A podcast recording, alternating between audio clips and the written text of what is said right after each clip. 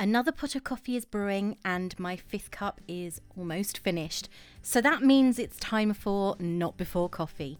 I'm your host, Ray, self confessed bookworm, film addict, hermit, long term depression sufferer, and very honest caffeine fiend.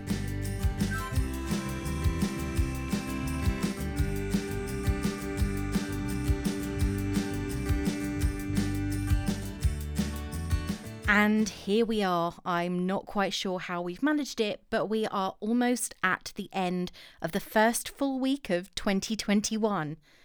The time is definitely starting to look as though it's going quickly. I'm not sure what that's all about.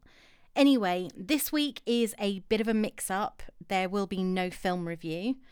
And that is because I am going to be talking, or I, ha- I actually already recorded a conversation with Sam Hurley, who you probably will recognize from movie reviews in 20 Qs. I apologize, Sam. I didn't mean to add an extra 30 to it in the interview. And we're talking about his book, Compliance. Go out and get it. It's on Amazon, and I will be posting the links that you can find it on below or in the notes. I will be talking about mental health because the Christmas period is a tough one for everybody, or at least more likely tougher this year than it has been in previous ones.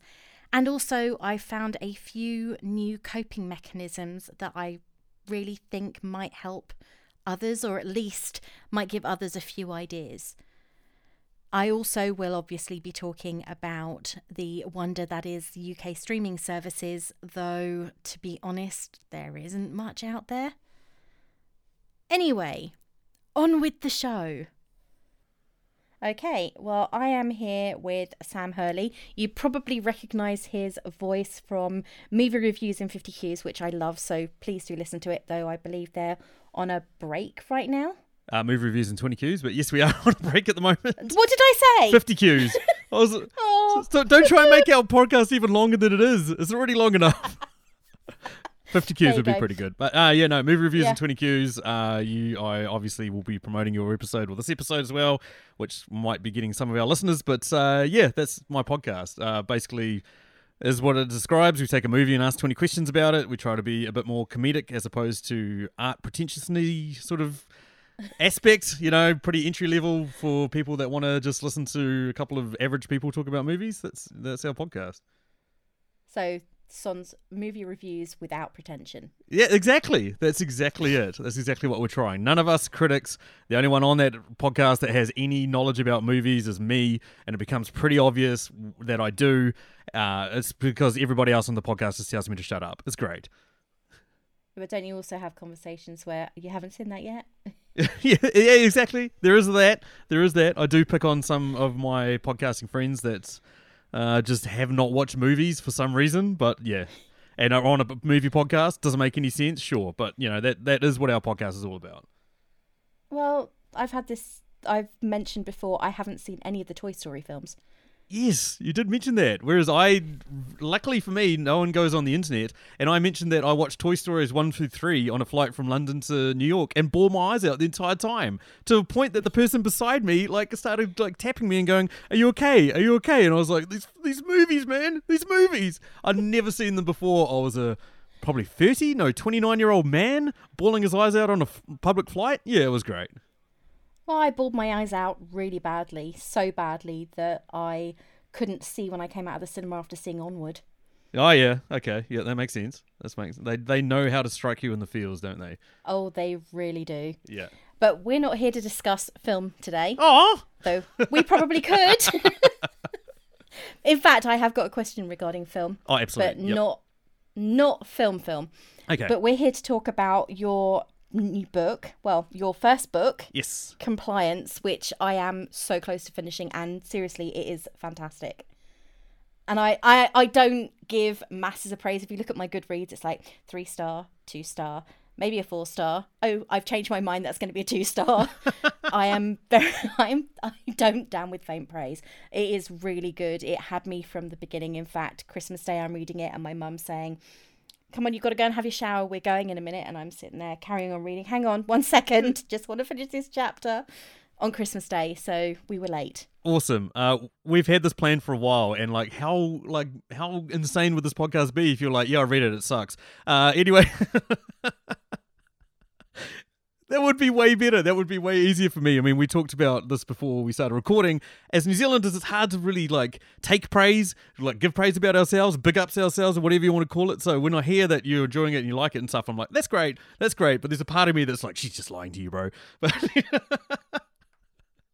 I'm really not, honestly. Excellent. I was still reading it as when I was waiting for this chat to start. I was still reading it, going, "What happens next? Quick! I want to finish it." Oh, so you haven't finished it yet? Oh, you might no, not like I've, the as I said, I've got five. I've got five percent left to go, Excellent. and it is the twist that you've got in there is amazing. I'm not going to spoil it for anybody, but it is so well done. There are certain things that I read and I was thinking, that has to be that. There's no way this can't be happening. Oh, hang on. What do you mean? Yeah. I'm confused. Yeah. Did I miss something? Because there is so much happening all the way through, and the start of the book is so detailed and so spooky in a way. Yes, I, I wanted it to be incredibly unsettling. That was the idea. It Yeah, was one of the was. first things when I when I was like when I started writing it, I was like, I really want this to be unsettling to the point that somebody's like engaged and wants to keep reading it because they were like, what is going on? Why is this character able to do the things that he's doing? You know, and all that sort of stuff, and come up with ideas. And yeah, yeah. But where did you come up with the idea for the But Was there something that you saw, you heard, you read that made you think, I know exactly what I want to do? Or did you just does it did it develop as you wrote it? it's a combination of ideas. It was so for a long time I've been trying to write a book. I I used, as a kid I used to write tons. As um, I tried writing a book when I was in my early twenties that I thought was really good, but I sent around New Zealand publishers and basically got told our market's too small to even make this sort of thing. Um, and then started. I've had another couple of attempts at writing books, but then this one, I, yeah, it's it's hard to describe exactly where it came from originally. Uh, it's a combination of ideas that I've had that sort of coalesce themselves into being what it is. Where I, I, I, I don't want to spoil it too much, but I did read an interview of someone that I found was quite interesting, which was a, which sort of like we can talk about this in the spoilery section of this podcast if you like. But I, I did read this thing where it was like they were talking about how being a hero and being a bad guy is very much a, a like it's just perspective really like it, it has no real sort of origin or meaning and so people that we often think are heroes is just the way that history's been written from those perspectives whereas like if it was rewritten from somewhere else you might actually look back on some of these people and think they they weren't heroes so I like the idea of like a hero's journey, and that's kind of what this book is because it is basically about one guy going around the world and recruiting all these people to sort of take down an evil organization, which I think sounds really stock standard and has been done a million times before in films and books and all that sort of stuff. But I wanted to subvert the genre a bit by having these characters that basically you never really know their true intentions or motivations, and then as the book goes on, it becomes a bit more clear as to why they're doing what they're doing. And so I just liked that idea. I like that idea of taking a story that's pretty well worn, but then just putting my own unique spin on it. So that, I guess that's where the sort of inspiration came from. Where did you get the idea for the characters? Because you've got such a diverse number of characters, and as you said, the main character travels all around the world to recruit them. Yeah. But every single one of them is different. Even though some of them have very, very similar skills, they all, you could literally go, well, that person is nothing like the person sitting next to them, even though their skills are very similar. Yeah. Their characteristics are so different. Yeah, it's this is gonna sound so weird, but I literally sat down and started writing, and they all came out. It was like they were already built into my head before I even realized it. And it sounds like I, I read an interview of the girl that wrote um, "Eat, Pray, Love," and she basically said the same thing, where she sat down and then the book came out, and then it became successful. I don't want to compare myself to a highly successful author, but at the same time, I like legitimately sat down and I was like, okay, how many characters do I want that would be in this book that would play that need to do the roles and functions that they're going to have to do at the end. And I was like, okay, well, I'm going to need this, this, this, this. And then part of me is really logical. So I was like, okay, if these characters are going to be in this, then they all need their own motivations for why they would leave their home and travel across the world and do what they're doing. So in one case, I was like, okay, so what would this guy's problem be? Okay, he's got no money. Okay, what would this girl's problem be? Okay, she, um, you know, is terrified of her government, terrified of everything that happens to her, sort of thing. okay, so why would a New Zealander want to leave the country? And that was the easiest one to write about because there is a character from New Zealand and I'm from New Zealand, so this was very easy for me to write about. And I was like, what? How? What would it take for me to want to lift you know, like sever my roots with this country and just go across the world. And I was like, well, you know, if if your wife left you, that would probably be pretty horrible. And I was like, okay, sweet, that can be his like motivation and desire and stuff like that. And then as I went on, I started I started writing some characters and they've changed a lot. Like they've changed a lot. Like John, the English character, he's changed a hell of a lot from what what he originally was. Um, Olga, the Russian character, was also made her a little bit more tougher on the exterior, but softer on the interior, sort of thing. There was, it was just, it was, it was bizarre for me because literally, it took me three weeks to write 120,000 words. They just all came out, and at the end of it, I went back and went, is this garbage? you know what I mean? like I legitimately was like, who's going to want to read this? So as it as it went on, I actually found myself finessing the characters a lot more to actually make them a little bit more believable.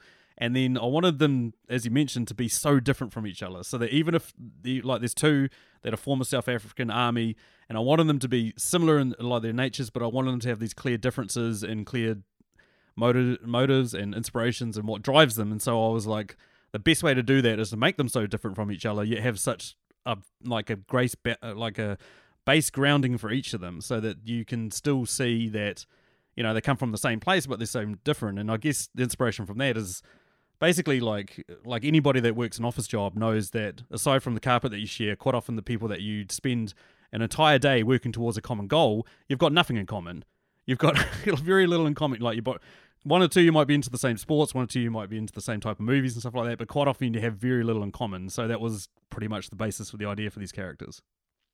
That's the thing that I mean, one of the things I found interesting was you mentioned the South Africans, and it's almost like one of them is very much the support network for the other. Yeah, yeah. While the other, and the first character is much less sure of what he's doing, in that he has so many doubts. Yeah, yeah. I, I liked that. Like the older one used, he's like, he's sort of.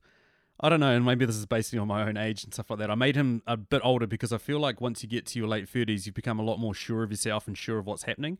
And so when somebody comes to you and says, Hey, I want you to go do this, you just tend to be more believing of that.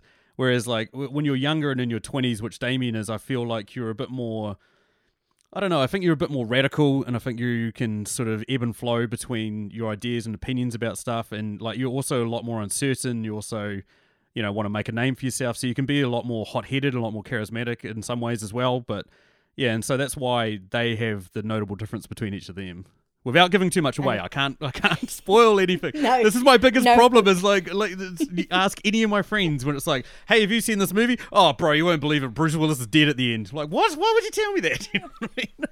Let me guess, Sixth Sense. Yeah, Sixth Sense, exactly. Like I, it's I'm so horrible at it, and I literally have a sign in front of me that says no spoilers. So I'm like looking at that, and I'm like, just just bite your tongue, just bite your tongue, because like, man, I want to give everything away. But yeah, yeah. That's the th- that's the thing though. One of the things that I found really interesting was a lot of the character, the characteristics, and the character development was actually through a third party. Yeah, yeah. It was observations made by the character who knows them really, really well and he was the one that threw me the most to start with. And then I started thinking, hang on a second, how does he know all this? He is this mysterious, overarching character. And you think, how does he know that? Yes. Yes. Eh, that would really unnerve me as an individual in the book. It's like, how does he know all this about me? Has he been reading my diary? exactly. Because it's yeah. all, it is almost like that. He I was writing notes because I read it all on my Kindle and I was writing notes as I read through. And one of them was, as you say, the title is compliance. It's he gains compliance by giving them what they want. Yes. And it's like, how does he know what they want? And part of it reminded me of the mice in Hitchhiker's Guide to the Galaxy. Yep. Yep. Love that book. Yep. Yeah, same here. Is it maybe a couple of parallels between my book and that book? Yep. but it, that was almost what it was like they were he was manipulating them into doing things his way. Yes. And so that became like the the name of the book is almost a spoiler in a way because it's like what would it take for you to save the world? And so, for, and, and as if you read it, you're like, oh, you know, if somebody offered me money, somebody offered me a sense of purpose in my life, if somebody um, wowed me with the celebrity factor, and I felt like I was doing something that was serving a greater good, all that sort of stuff. There's like those aspects, but all it really comes down to is compliance, and it's this guy basically com- forcing, well, not forcing, but a guy sort of offering these things to these people and just basically trying to get them to come and save the world for him. And I just loved that aspect of it, and I think that was what my biggest like desire and motivation with this was to write a book where it just basically examines the human psyche and examine what it takes for us to do stuff that we normally wouldn't do. And you know and we'll get into a spoilery section about that but i mean it's it's for anybody around the world that's done something that's crazy and amazing and all that sort of stuff and, and outstanding it's like there's been people around them that have motivated them that have convinced them to do it that you know have stopped them from giving up and stuff like that. And that's basically what this book was all about. Yeah. It's almost as though you can hear them brains ticking when they're being offered whatever it is they're being offered in order to do it. You can almost see them thinking and processing all of the things that they're being offered. I mean, the character from London, as you said, he is probably the easiest one to manipulate. Yeah. Because he's not being given anything so much. And well, actually, so is Olga. Yeah. To be fair. Yeah. They're both they're both being given something but not being given something at the same time. Yeah. So John, for the longest period, was actually the hardest one, and it was actually about three months after I'd finished writing that I. He was the one I went back and finished the most. Basically, he was the one that after three months I was like, okay, I finally came up with it because uh, originally in the book he was actually still working for the company that supplied a, a crucial part of what is going to happen potentially at the end of the book. Not giving away too much, but he was still working for that company, and I was like, but it would make no sense for him. Like you know, like sure, like when we meet him, he's um, on drugs and he's like, you know, just been in like anybody that's been inebriated before knows how susceptible you are to anybody telling you what to do. So I was like, so that kind of works. But then I was like, yeah, but like, why would you give up a good job and all that sort of stuff? So he actually became one that was, you know, like his company had downsized and he'd been replaced. And so he was like rapidly running out of money. So when somebody shows up and says, hey, you know, I've got this really easy job for you to do. And once you do that, we'll pay you. And he's like, sweet. And then um, I mean, this is the first third of the book, so I'm not spoiling too much. But when they're like, "Oh, now we need you to do this," "Oh, now we need you to do this," "Oh, now we need you to do this," it's just a slow ebbing of process where he sort of starts getting wowed and won over, and decides that he will go along with this guy's plan. And so, yeah, he was actually one of the harder ones, which was funny that you say he's one of the easy ones to sort of understand. So, yeah, I'm, I'm glad I've worked that well. I think that because of the way that you've written him and his situation, if any anybody who's been who earned good money has been made redundant knows that you live way beyond your means no matter yeah. what you earn. Yeah, yeah. So he really had sort of sort of pushed himself into a corner that there was no getting out of. Yeah. So the fact that he he was going to be easier to manipulate and persuade but at the same time, there were certain things you could see he was taking a step back and going, Oh, do I really want to do this? And I liked that hesitance about him because it was real. Yes. So, yeah, I mean, that was one of the things I was sort of touching on before is like, I don't like it when I watch an American movie, you know, something like Ready Player One or a novel as well, where it's like, okay, here's the hero, and there's never any doubt there's never any doubt or uncertainty, or even if there is, it's like fleeting. You know what I mean? Like you watch a superhero movie and they're like, oh, I don't know if I can do this. Oh, who cares? Yeah, I can. And it's just like there's and like they just do it. They just do it anyway. They don't even care that thousands of people have died around them or anything. There's no remorse. There's no concern for what's happened or anything like that. You know, when they invade the bad guy's base and they're killing henchmen. They don't care that this is, these are probably just people that have jobs that go home to their wife and kids that don't realize they're working for someone evil. You know what I mean? Like they're just normal people. They're not Hydra. Yeah, exactly. They're not Hydra. they're not instinct like inherently evil. They're just normal people. And so I wanted to make that. I wanted to make that idea that actually these people do have you know, like morals and ethics and stuff that they're being pushed on that they were going, what am I doing? Like, really, what am I doing? Which is made very, very clear at the beginning when the first wave occurs. Yeah. And they're they're I don't want to give anything away. It's, it's hard not to. When, yeah, yeah. it really is hard. But when they're in the first wave with the first group, yeah, and everything hits off, these people are only doing a job and they are still victims of the fact that they're in the wrong place at the wrong time. Absolutely. Yeah, yeah, yeah. And you can see the conscience. The con there he has an attack of conscience. Yeah. But he's still driven to do it. Yes. Which is which is why when I was reading through I was thinking, "Oh, they know these consequences." But it's almost as you said it's the whole compliance thing. They're being very very carefully and very cleverly manipulated. Yeah.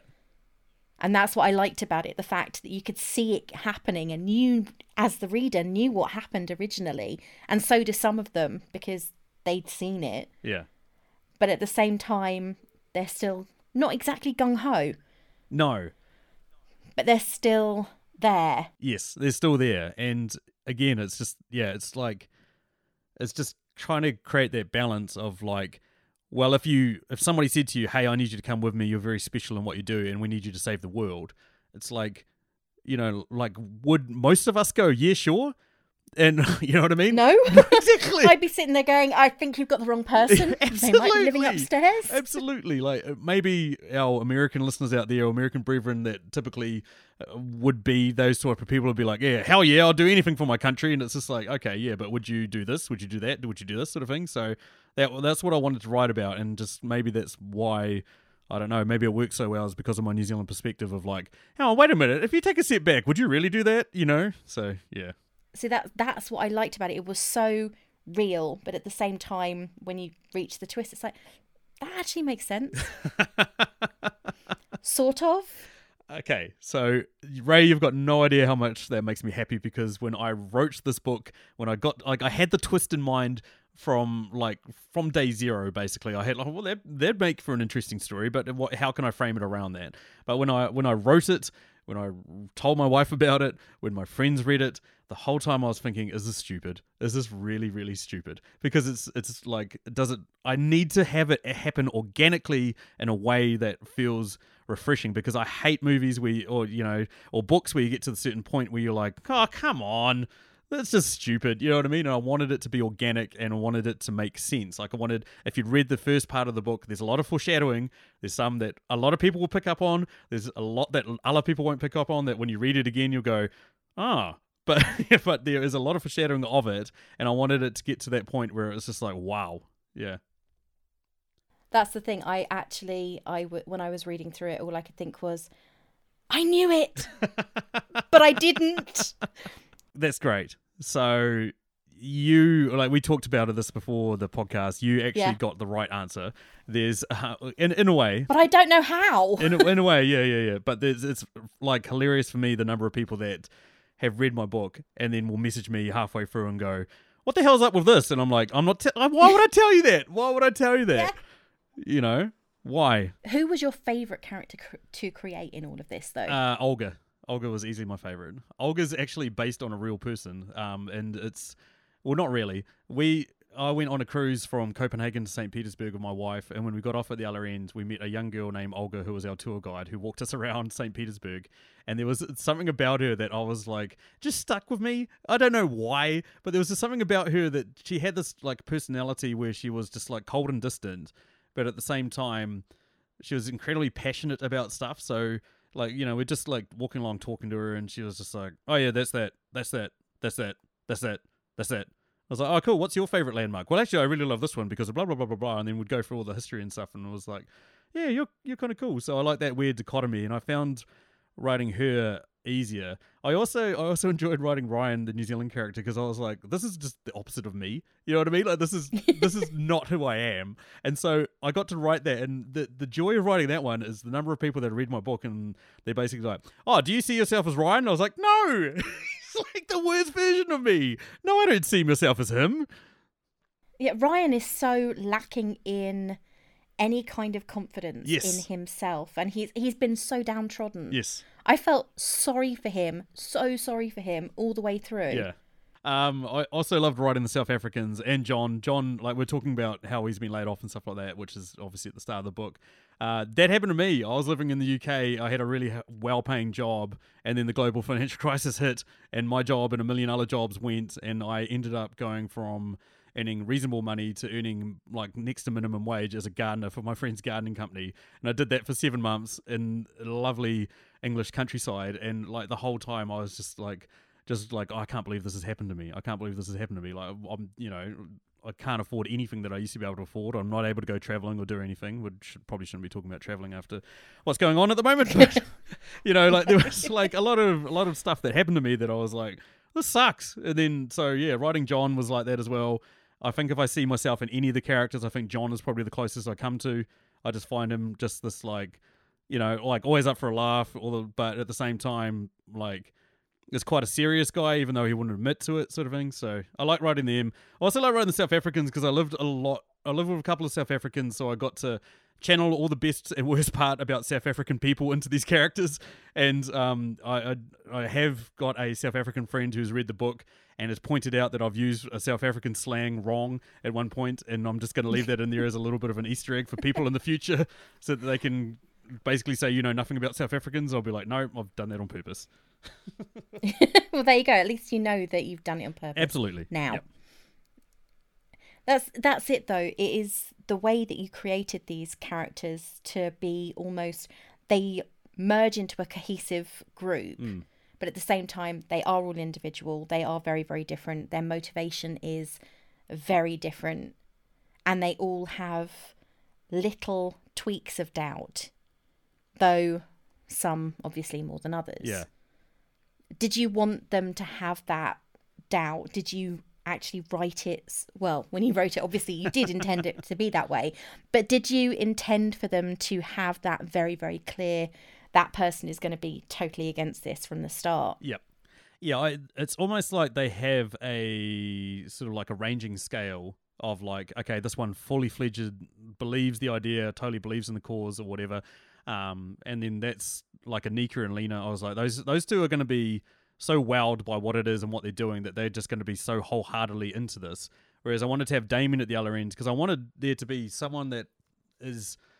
You just want that dichotomy. You don't want or, or that scale really of people and their different beliefs and all this sort of stuff. And it's it's like I've played on lots of rugby teams. I've like worked in different jobs and stuff like that. There's there's the people that do like there's 20% of the staff that do 80% of the work and oh no do about 60% of the work and then there's you know 60% of the staff that do the other rest and then there's 20% that do nothing. And that's sort of what i wanted wanted them to be like in this where it's like you have that range of people that have you know different views and different beliefs and at the same time different motivations and just you know and it's it's, it's some of the interactions i had between some of them are really good. Like i feel like um, you know, like there's a pairings that happen between the characters that you slowly gets revealed, and I feel like if those pairings hadn't happened, I don't think those people might have potentially stayed or might have potentially uh, have happened to them what has happened, and I can't say anything more than that because it's spoilery, obviously. Nope. But yeah, it's, it's stuff like that. That yeah, I was trying to create that, um, you know, that sort of cohesiveness amongst them by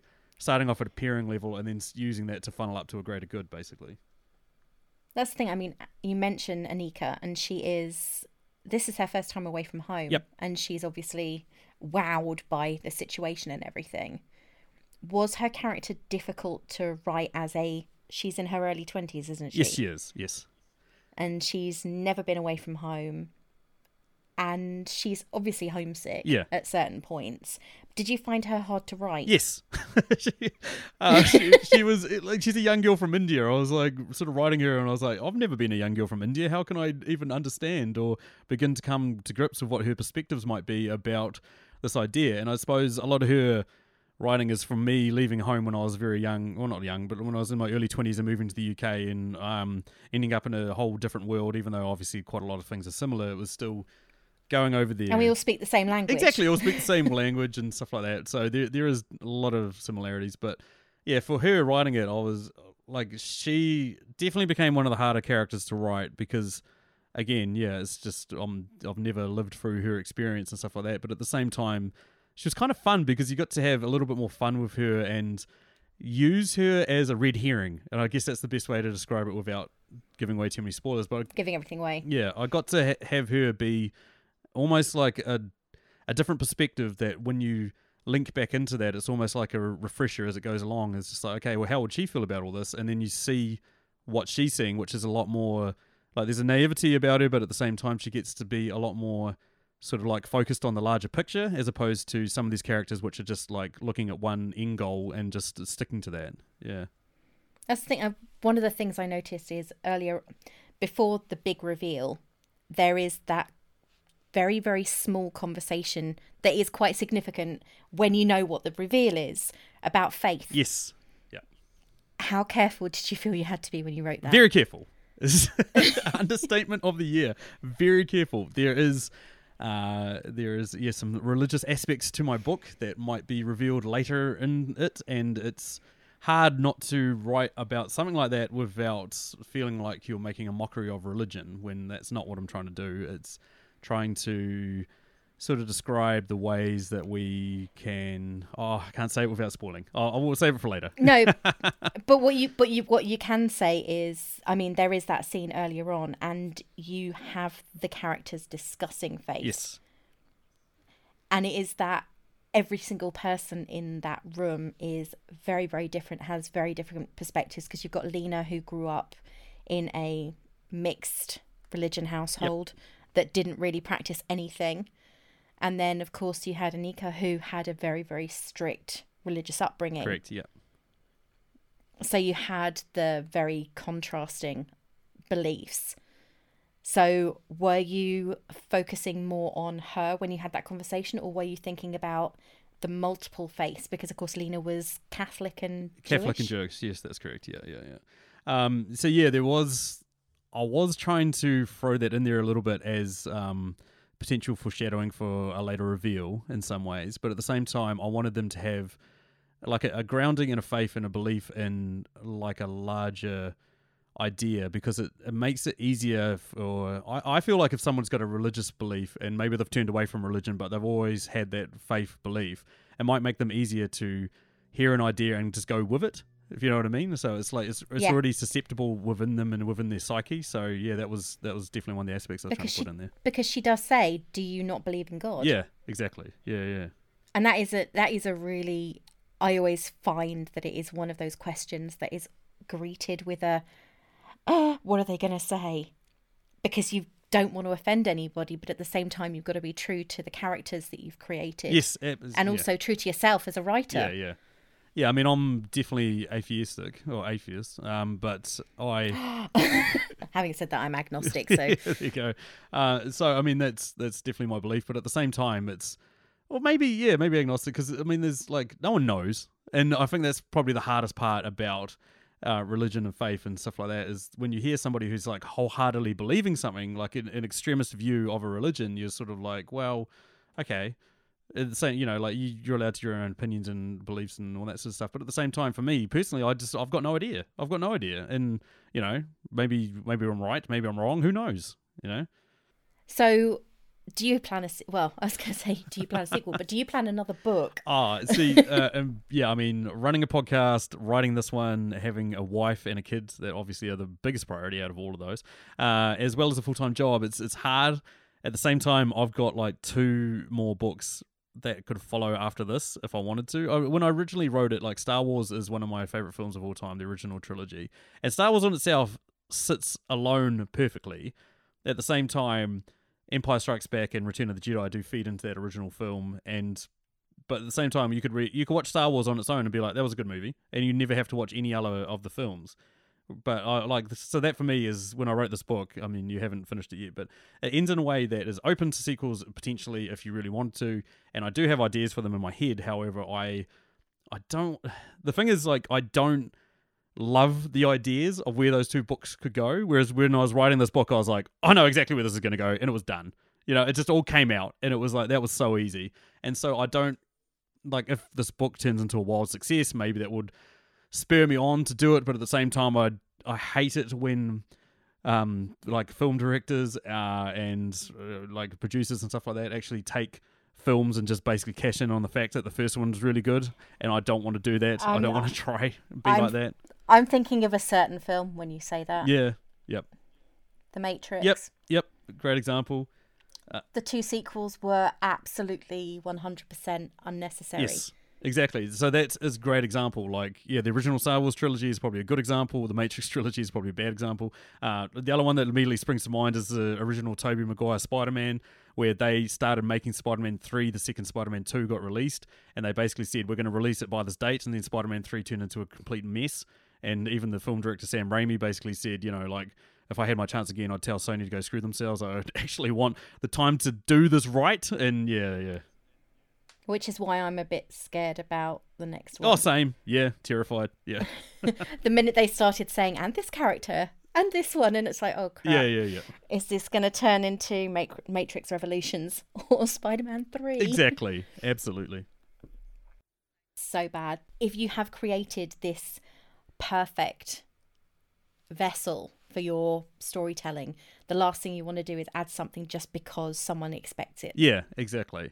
So I've got three other books that are sitting in the back of my head waiting to come out, and none of them have anything to do with this book. However, one of them I feel like could be a very loose tie-in with one of um, uh, with one of one of our friends' favorite, one of my real good friends, Emily Higgins of the Tasteless Podcast. One of her favorite characters is Kate Delacroix. She loves this like flamboyantly stupid American celebrity that's like incredibly beautiful. Fake French. Yeah, yeah, fake French, fake, uh, just everything, fake everything basically. And she loves that character. And I, I was thinking about writing a, a, thriller set in Hollywood, um, and I was like, I could use Kate Delacroix as a character, and that'd be kind of cool. It'd be a loose tie into this original book and all that sort of stuff. But then, yeah, I mean, it's yeah, I've, I've got other books that I really want to write, and I feel like I should get those out of me first, and then come back to this one and write potentially write a sequel when I feel like I'm totally in love with where I think it could go. So yeah. Who inspired you with Kate Delacroix? Because as I was reading, as I was reading it, there was one particular singer, come very crap actress that sprang to mind. Was it Madonna? Especially when you, were, yes. I actually wrote, is she based on Madonna? Uh, because yeah. it was the fake French accent and the fact, oh well, I lived in, I lived here because she did that when she lived over in the UK. Yes. I was wondering if anyone would pick up on that. So you're the first to spot that was Madonna was one of the bases. So I I wanted what I pictured her in my mind is Kate Beckinsale in terms of looks, like this just amazingly gorgeous woman but it's I don't, I don't want to be too mean about Kate Beckinsale, but at the same time, like, like, but Kate isn't getting nominated for Oscars or anything like that. Like, she's a gorgeous woman. Like, that's it. Like, she's a gorgeous woman. And then I had a, a kind of like the sinisterness of Angelina Jolie. I think that's the best word to describe it. Where Angelina Jolie, there's something unsettling about her. So it's like very much like of like you know like if Angelina Jolie showed up at my front door and was like hey I need you to come with me I'd I'd probably explode. But yeah I'd still I'd still probably go with it you know what I mean? I'd probably be like yep sweet bye bye wife bye daughter. But at the same time um I also like the idea of Sharon Stone. I like like the sort of being around Hollywood but it sort of has this like um cynicism about her about the whole way the system works and you know like a almost like a next level like oh I've accomplished so much so I don't care anymore sort of thing. So there was a, a combination of, of quite a few famous actresses went into her. Yeah. Yeah, it was for me. It was the fact that you mentioned about her association with the director and how she put on this fake accent, yes. and all I could think was, yeah, yep. when Madonna married Guy Ritchie, yes. she had this awful fake British accent, and it was so bad. Yes, absolutely. Yep. Sometimes you read a book and it's like that person's a Mary Sue. Yeah, yeah. Because they are the perfect, they are the epitome of perfection, and you think there's nobody like that. That person does not exist. Yeah. Whereas even as you say, even Kate was elements of real because there were these little affectations that made her that way. Yeah, yeah, yeah. yeah. There was uh, I I really wanted her to be the most pretentious person I could ever create, and I didn't want there to be an indictment of Hollywood actresses or anything like that. But there there is a level of that. There is a level of like okay, yeah, make it this like ridiculous over the top caricature of what they're like, but at the same time ground her so that people don't go, this character is insane. This is, just doesn't make any sense. Yeah. Yeah, there were those certain scenes where she was saying things, oh, well, I'm still in demand, don't you know? And she has this obsession with watching her own adverts yes. and things. And you're thinking, I can actually imagine that happening. Yeah, yeah, yeah, yeah. I can't remember the actor that said it, but he it was something like, um, oh, if anybody tells you, if anybody in Hollywood tells you they don't watch what they're in, they're lying And I was like, it's so true. It's like you can imagine these people, these famous people, quite often watch their own movies or watch their own ads, and I was just like, oh my god, look at me. You know what I mean? Like they love this attention. They love this focus on them. It's like Gal Gadot recording the, um, you know, them all singing Imagine. you know, it's like we haven't had a camera on us in a month. Quick, everyone, let's just think of a way to create attention for ourselves. It feels like oh, that. I think that was probably one of the most cringeworthy moments of last yeah, year. Yeah, absolutely, absolutely, completely agree. That's the thing. I mean, in the nightclub with Rick, yes, the other actor, where he's, I don't need this, and you're thinking, oh my god, everybody's been really, really mean about you. Isn't he the one that's really crap in all those really bad films? He started off really good. there must be someone you base yes. I, I don't want to name him, but the but there was an actor that I admire quite a lot of his earlier work, and then since I don't know at what point he just stopped caring, but he stopped caring, and now all of his films he just stopped caring, basically. It's interesting. You're taking this fictitious world and placing it in the real one, and still making other elements completely believable because not only do you want them to be, but you've written them in a way that makes them almost meld into reality. Yeah. I I don't see how it's not possible. I mean, it, would be impossible for me to write a story and not have inspirations and motivations from the real world and not to incorporate them into this. Uh, like there are certain aspect. Like as I said, I, I met an Olga in St. Petersburg and had to bring her in, and then the same thing with these like motivations for these other ones as well. Like it's impossible not to touch on aspects of my life and then bring them into characters. So yeah, yeah. I know this sounds like a seriously abrupt ending to the episode. It's not. This is not the end of the interview by any means. Sam and I chatted for hours, seriously, and there is so much left, but I figured that I would end this bit here as a teaser because we have spoilers coming up. And I thought that it would make a great weekend episode so you can listen to the spoilers for compliance maybe after you've read the book which is available on Barnes and Noble for their Nook it's available on Amazon on Apple. There are so many places you can get it. And as I said at the beginning of the episode, I will be posting all of the links where you can find the book in the episode notes because I really do think that you'll enjoy it. It's fantastic. I really enjoyed reading it. It's the first book on my Goodreads for 2021, and I think it should be on your reading list for the year as well.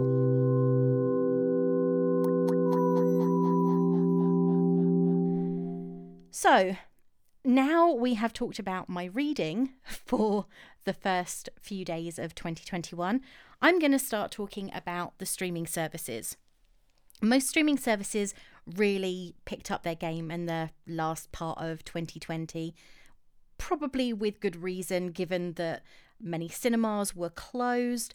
People were spending way more time at home, probably because they didn't have any choice. So it's going to be quite interesting to see what they have in store for us in the first couple of weeks of 2021. Of course, January is a relatively quiet month for releases and things, though we do have the Oscars to take in nominations for February. However, January the 1st is the day when Netflix released its long list. However, a few new items are being added daily, and I'm going to start looking at what is coming out today, the 7th, all the way through to next Thursday, the 14th of January. On the 7th, we have the biopic of biopic, biopic, biographic film of the life of Australian singer songwriter Helen Reddy. It's named for her most famous song, I Am Woman. This is accompanied by the drama Pieces of a Woman, which stars Vanessa Kirby from The Crown and Shia LaBeouf from Transformers and even Stevens. And of course, on the same day, also, we have the comedy Tag starring Jeremy Renner and Ed Helms. On the 8th, we have a limited docu-series with Martin Scorsese and others called Pretend It's a City. If you like to watch other people watching TV, then Gogglebox arrives on the series. I think it's season five on the 10th of January, along with the Mark Wahlberg led Instant Family. There are a couple of documentaries to look forward to if that's your thing on the 13th and 14th. One is called Crack Cocaine, Corruption and Conspiracy, and the other is Night Stalker The Hunt for a Serial Killer. So if either of those sound like your thing, then you know exactly where to head. That's Netflix. Amazon is proving to be their usual stealthy selves as I discovered when This Means War and the proposal arrived on the platform at the end of last year. However, this does also mean that they aren't being very forthcoming with their releases for January. So it's really more of a case of wait and see, unfortunately, because I'd love to know what's coming up. But as soon as I hear anything, I promise I will let you know, whether that's in tweets or something on Facebook, whatever. If you want to know, I'm sure you can find it. Disney Plus is winding up the cogs in readiness for the first Marvel release we've had since Endgame, and I personally cannot wait. And this is obviously WandaVision. It starts on Friday, the 15th of January, which is the day after my next episode airs. And in the interim, there isn't much else. But then Disney is quite quiet. Though obviously today they formally announced the launch on February the 23rd of Disney Plus Star, which is where they'll be airing a lot more of their more adult fare, such as the Die Hard films and shows like 24. However, on the 8th of January, they are launching Marvel Legends. So there's a tiny bit of Marvel to get your teeth into before the big launch of WandaVision, their first ever Marvel TV series on Disney Plus.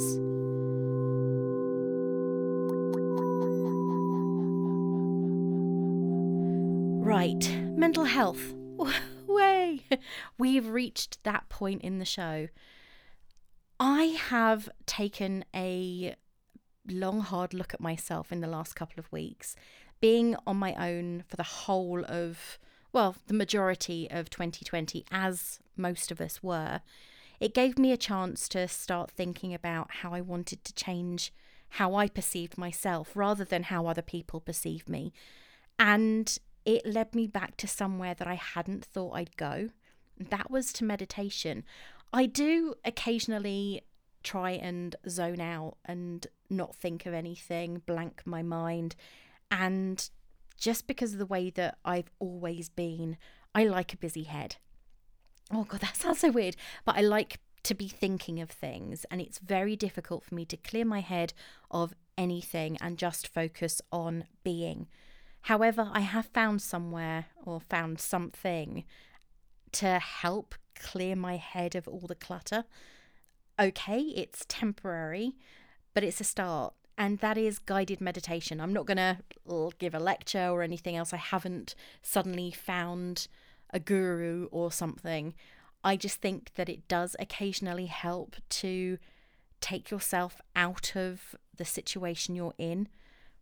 I am constantly working in an arena where I get frustrated. I think everybody has those moments where they just want to tear their hair out or they bang their head against a wall, figuratively, not literally speaking. So it can be really hard to maintain any kind of static focus. I constantly have this struggle, and I'd be the first to admit that I haven't got the best patience in the world. Okay, so I can sit and stare at a screen for 10,000 hours, or at least it seems like that sometimes, to edit an episode of my podcast, or to edit some audio for work, or to write an article. But it does reach a point where occasionally I want to scream. Maybe it's something someone said, or something in my head that is just battering me for, for no reason other than it's there. And I found that blanking it out is virtually impossible. However, having somebody else guiding me to a point of relaxation, that sounds really strange. Then they haven't got a map. They talk a guided meditation where they talk you into a calmer sense of being has started to help me. I was in a situation just today, and as I record this, it's Monday, and I wanted to scream. I just couldn't believe that somebody had asked me something So, in my head, something I felt was a bit dumb. It wasn't, it probably was a perfectly logical question from their perspective, but because the answer was so obvious to me, it frustrated me and it shouldn't have done. However, I took a step back, I took a deep breath, I let my mind go to that place. I don't even know what the place is called. Nirvana, I don't know. Shangri La. And I was able to relax.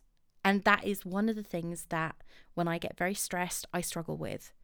I am not the best at relaxing by any stretch of the imagination. I never have been, and I probably never will be. In fact, I used to get massages not every month, but every few months. And the first thing that somebody would say to me, in fact, the first thing they always said to me was, You are so tense, your neck muscles are like knots. And they are. There's no denying it. I do get very tense, I do get very stressed. And I know I do it to myself quite a lot of the time. I know that having mental health issues doesn't help. I get impatient because I think that everybody else should be able to think the same way as me, see the same way as me, and know the same things that I do. I need to get to the point where I acknowledge that I am not everybody and everybody is not me.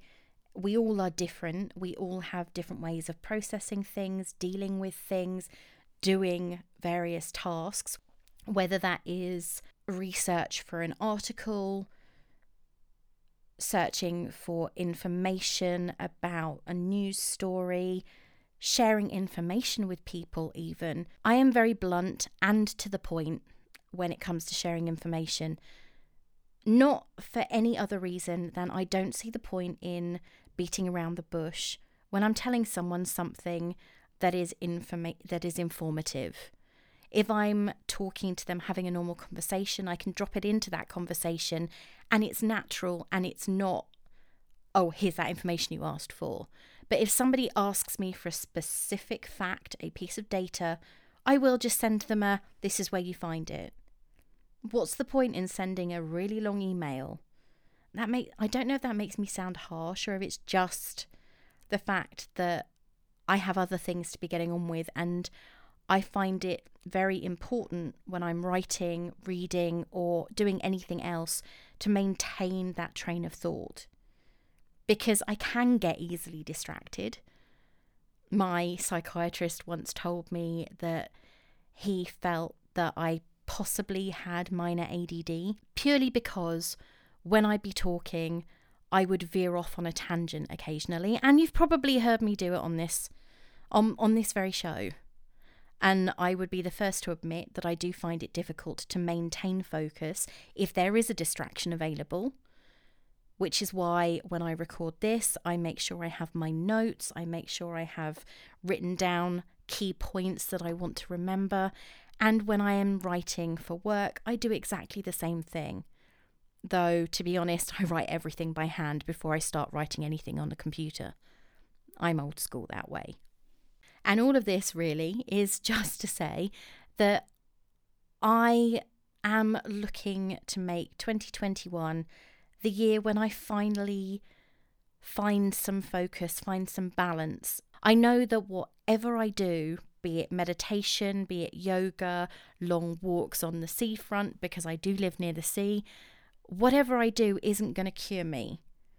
But it may help me to find some kind of peace at least, or some focus, something that creates an element of balance, even if it is an illusion of sorts.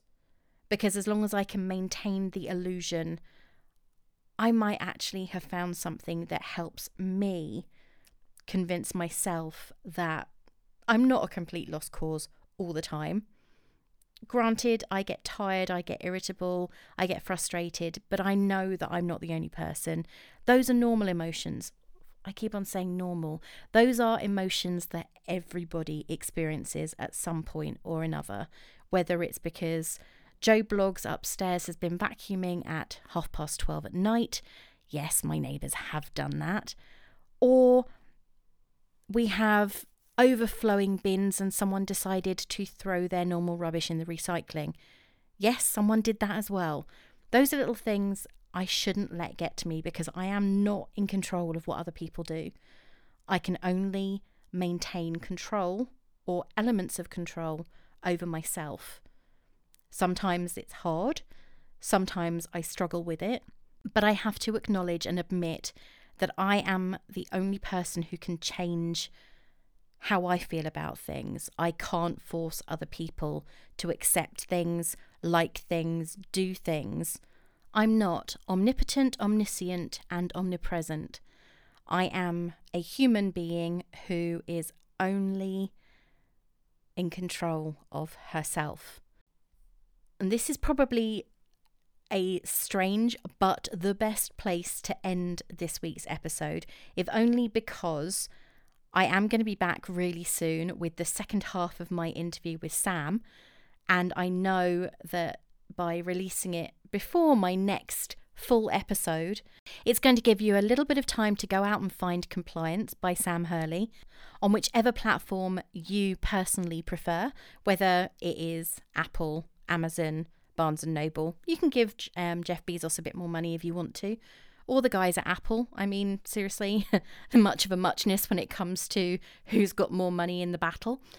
I'd recommend you go out and get the book, download it, buy it, enjoy it. Honestly, it is really good read.